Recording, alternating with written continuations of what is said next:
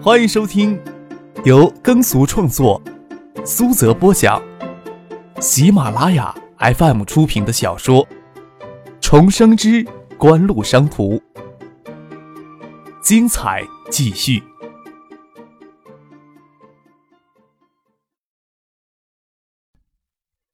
第二百四十一集。你在想什么？走神走到哪里去了？啊！张克猛然一惊，他逆着人流往校园里走，心中的思绪纷杂，才注意到唐静那肩挎着一只浅蓝色的背包，正站在他的面前，好奇的盯着他看。你说我能想啥呀？将傅俊打发走了，就咱们两个人开车去省城。你说我心里在琢磨什么呀？去，不许动歪心思。唐静见张哥深邃的眼睛微微眯起来，邪魅的笑着，忙伸手过来要捂住他的嘴，娇媚的笑着。也不许胡说八道。飞柔，帮我们在学校里订好房间，是两个房间哦。晚上九点钟能赶到省城吗？差不多那个点儿吧。张可看了看手表，五点才过五分钟，四个小时能赶到省城。东海大学新生军训要在国庆节这天组织汇演，陈飞荣这次不能回来，唐姐就趁着三天的假期去省城玩一玩。张可自然要给他抓着一起去。张可接过唐静的背包，很轻，捏了捏，里面似乎是换洗的衣服，想打开看看。唐静伸手拦着他，娇声的说道：“要死啊！不许偷看女孩子的东西。”张可嘿嘿一笑：“衣服有啥看头呀？”衣服穿在人身上，再一件件的剥下来，才有看头呢。心里这么想，眼睛便往唐静身上瞅。她穿着水洗白的牛仔裤，长腿修直，透着女性的饱满。乳白色的长袖棉质衬衫，胸口缀着金色的饰片，胸部已经有些模样了，恰如乳鸽大小，盈盈堪让一只手握住呀。又在想什么？唐静标准的美人胚子的鹅蛋型脸蛋上，小小的鼻头轻轻的皱着。柔嫩红润的嘴唇微微撅着，秀眉下深邃而灵动的眼眸疑惑的盯着张克。飞荣他们晚上十点钟一定回宿舍，我们总不能拖到十点赶到他们学校吧？张克从西式糕点店买了蛋挞之类的东西，在车上给唐静填肚子，来不及先找地方吃晚饭了。从一中出来上高速这段路比较拥堵，不过高速全程才二百六十公里。陈飞荣虽然考进东海大学，却不是跟许巍、江黛儿他们在一个校区，而是江北新浦的新校区。下高速拐一个路口就到，八点过一刻就赶到东海大学在新浦的新校区了。除了经济学专业与部分的文科专业，东海大学其他专业九六年之后入学的新生，都将在新浦的新校区学习两年，才会搬到位于主城区的老校区去。九九年。国内为了拉动内需进行高校扩招之后，新浦的校区一再扩建，逐渐成为东海大学专门培养本科生的教学基地。主城区的老校区则为研究生所用。新校区今年夏天才建成首次使用，校园里灯火繁华，坐落着许多栋风格现代的建筑。由于江北的地建，几所能拿到教育拨款的高校在新浦区圈地的手笔都很大，相对来说建筑密度小，看上去稀稀落落。草坪中间新植的树木也没有什么模样，在路灯下拖着又长又细的影子。新校区的路灯也太密了，太亮了一些，根本就没有能让高校猎人依偎的浓荫与阴影。即使如此，铁山墙内侧的草坪还有许多对猎人的并肩散步，同时也有屈膝坐在草坪上轻谈的，也有牵手凝望的，偶尔能看到一对在路灯下相拥的。张可轻轻拍了拍方向盘，笑着说。毕竟都是港荣校的新生呀。他九七年冬天到新校区来时，树荫一样不密，路灯一样刺眼。那些学生恋人都已经一对一对的散坐在草坪上，若无旁人的互啃起来，手伸进对方的衣服里摸索的也不是没有。再后来，这草坪附近的路灯隔三差五的就给人拿石头砸碎。学校里没有碱性的耐心之后，这草坪之上的垃圾种类就开始丰富起来。啊！唐静侧过头来，感慨什么？张可伸手摸了摸他光滑的脸蛋，笑着说：“等会儿咱俩也来冒充一下东大的新生，在草坪上讨论讨论学习去。他们哪里是在讨论学习啊？唐静身子翻过来，人家是在谈恋爱，好不好？嗯，对呀，那小子偷偷摸那女孩子屁股呀。张可指着路灯下一对比较胆大的男女，让唐静去看，又按了喇叭，向那对狗男女致敬。看其他人一本正经的，还以为他们在讨论学习呢。动作比较大的男女给喇叭惊着，悄悄的要去打张可。人家好好的，你吓人家做什么？看见前面就是正门，穿着牛仔裤、红色运动罩衫的陈飞荣就站在校门口高大路灯柱下，兴奋的要站起来。飞荣在那里，脑袋给车顶顶了一下，呀的一声又坐了下来。张克早就看见陈飞荣了。挺拔秀直的身体在明亮的路灯下，仿佛骄傲的小兽。水银色的灯将校门口附近的一块地照得仿若白昼。张克还以为陈飞荣经过一个月的军训，皮肤会给晒得非常黝黑，在直视下都会刺眼的路灯下，皮肤虽然不比初雪般的白皙，给人敷了一层蜜蜡似的，透出更加健康的光泽。抱胸站在路灯下，眼神还是一贯的冷淡，还是给人冷艳的感觉呀。张克轻轻的叹着。倒是他看到他们的车后，脸上瞬间绽出的微笑，让他看上去格外的明艳与动人。张可将车停在陈飞荣的身后，打开车门让他上车，唐静也跟着坐到后座上面去。在这里等我俩很久了。张可透过后视镜看到唐静与陈飞荣两人坐到一块去了，真是羡慕。接到电话，正好到校门口来透透气。陈飞荣说道，声音颇脆。我要给你们学校里的招待所订好房间，还以为你们会很晚才能到呢。上回我坐车要七个小时，那是没有走高速，我们走高速才三个多小时。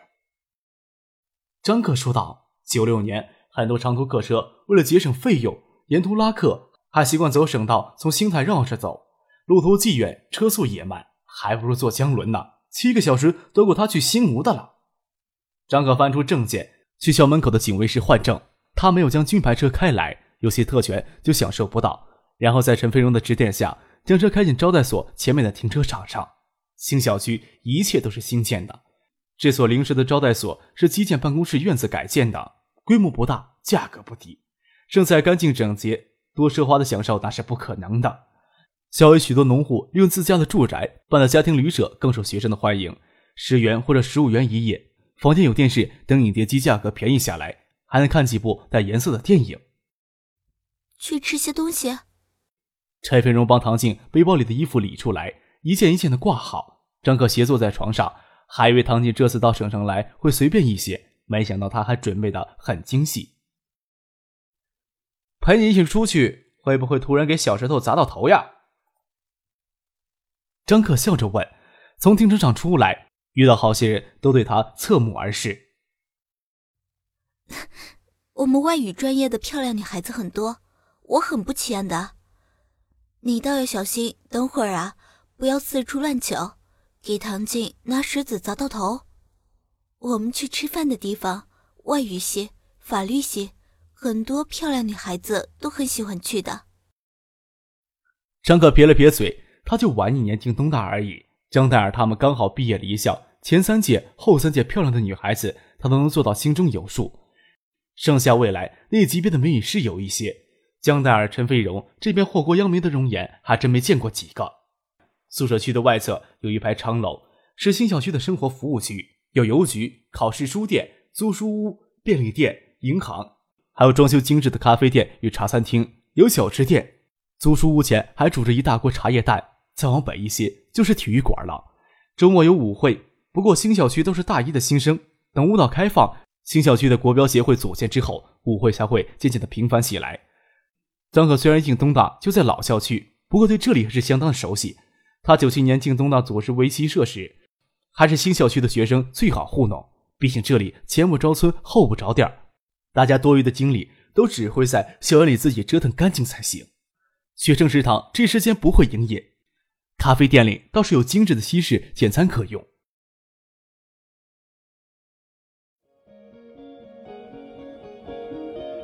您正在收听的是由喜马拉雅 FM 出品的。重生之官路商途》。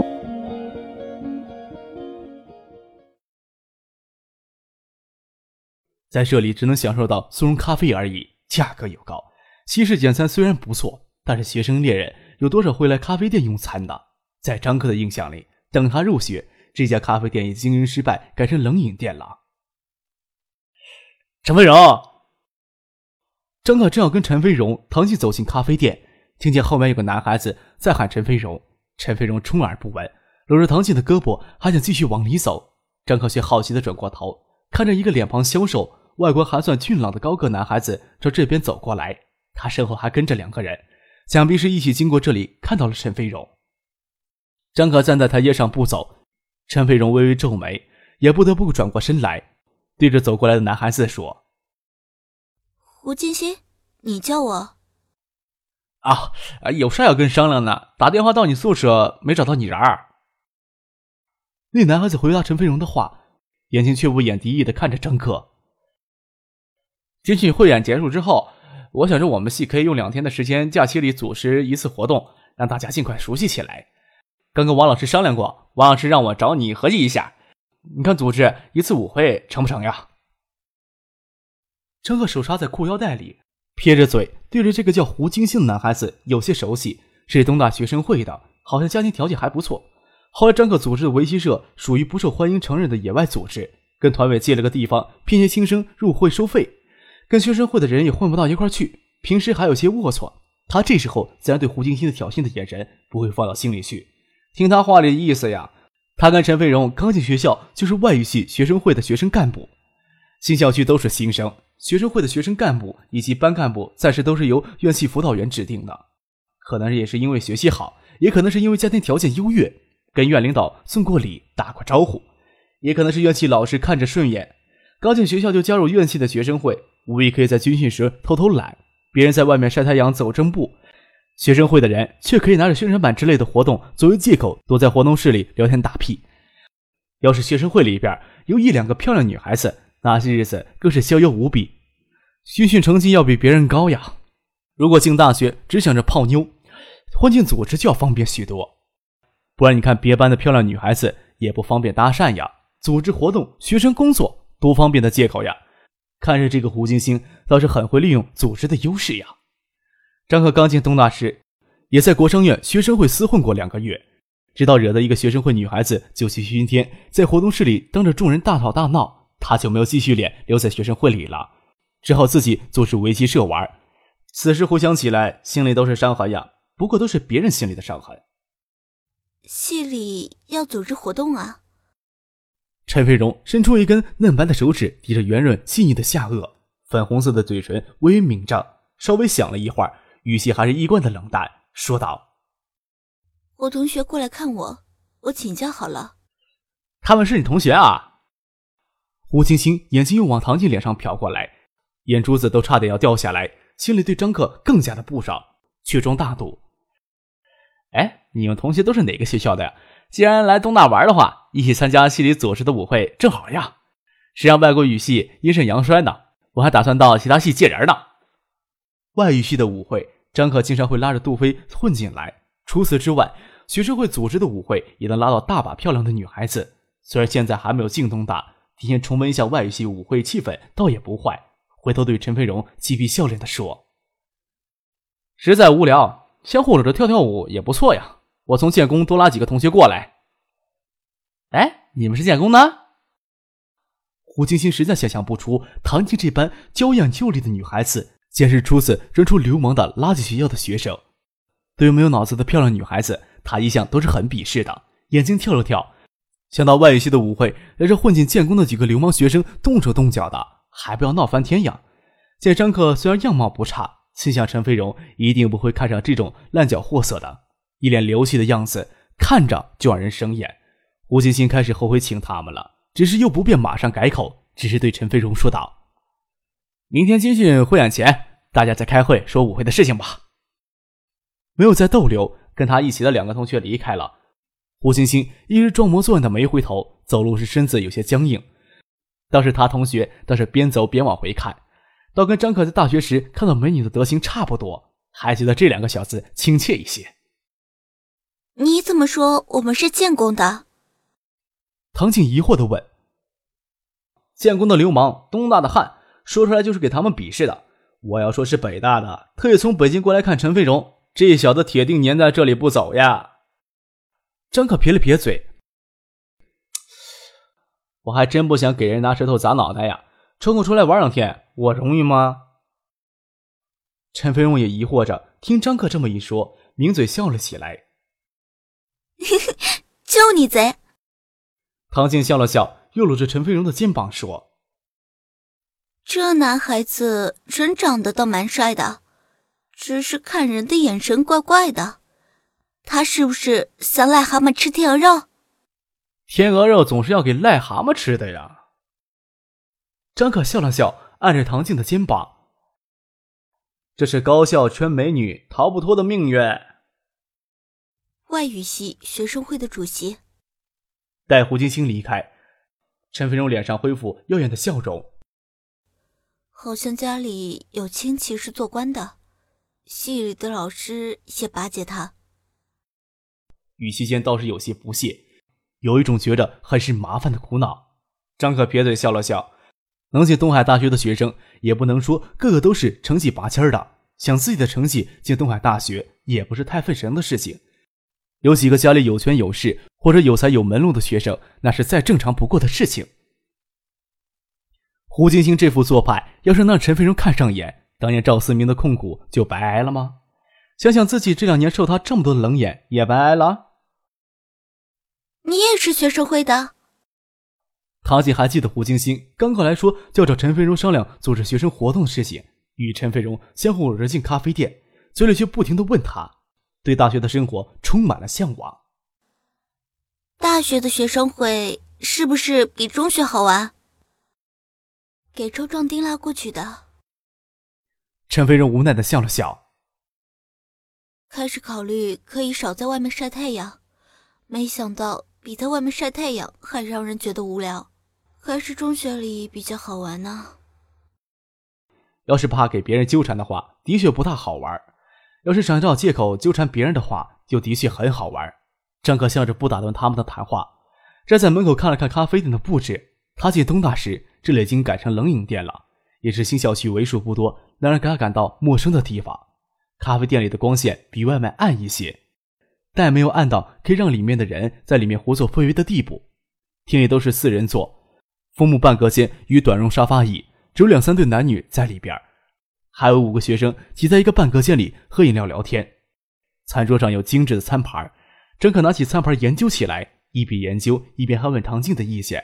陈飞荣不大饿，只需要一杯咖啡。唐静拉着陈飞荣坐对面问起他大学的生活。近一个月的时间，都封闭在新校区搞军训，丰富多姿的大学生活还没有展开呢，倒是招蜂引蝶，引来很多人的纠缠。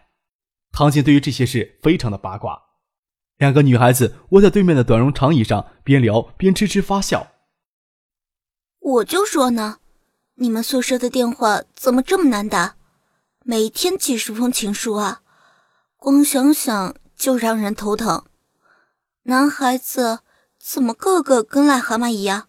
我还以为就张克才那样呢。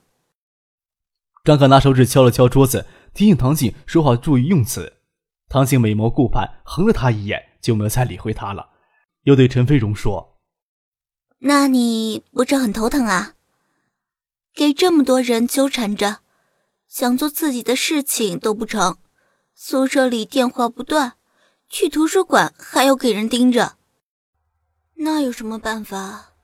平时躲隔壁宿舍呗。”陈飞荣倒是很怀念过去两年单纯的生活，虽然会遇到一些异样的眼神。但是没有人来纠缠，可以做自己的事情，感觉还是真的不错。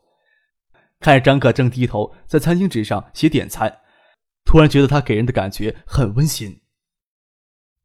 要不我把张克借给你，将那些不自量力的家伙赶跑。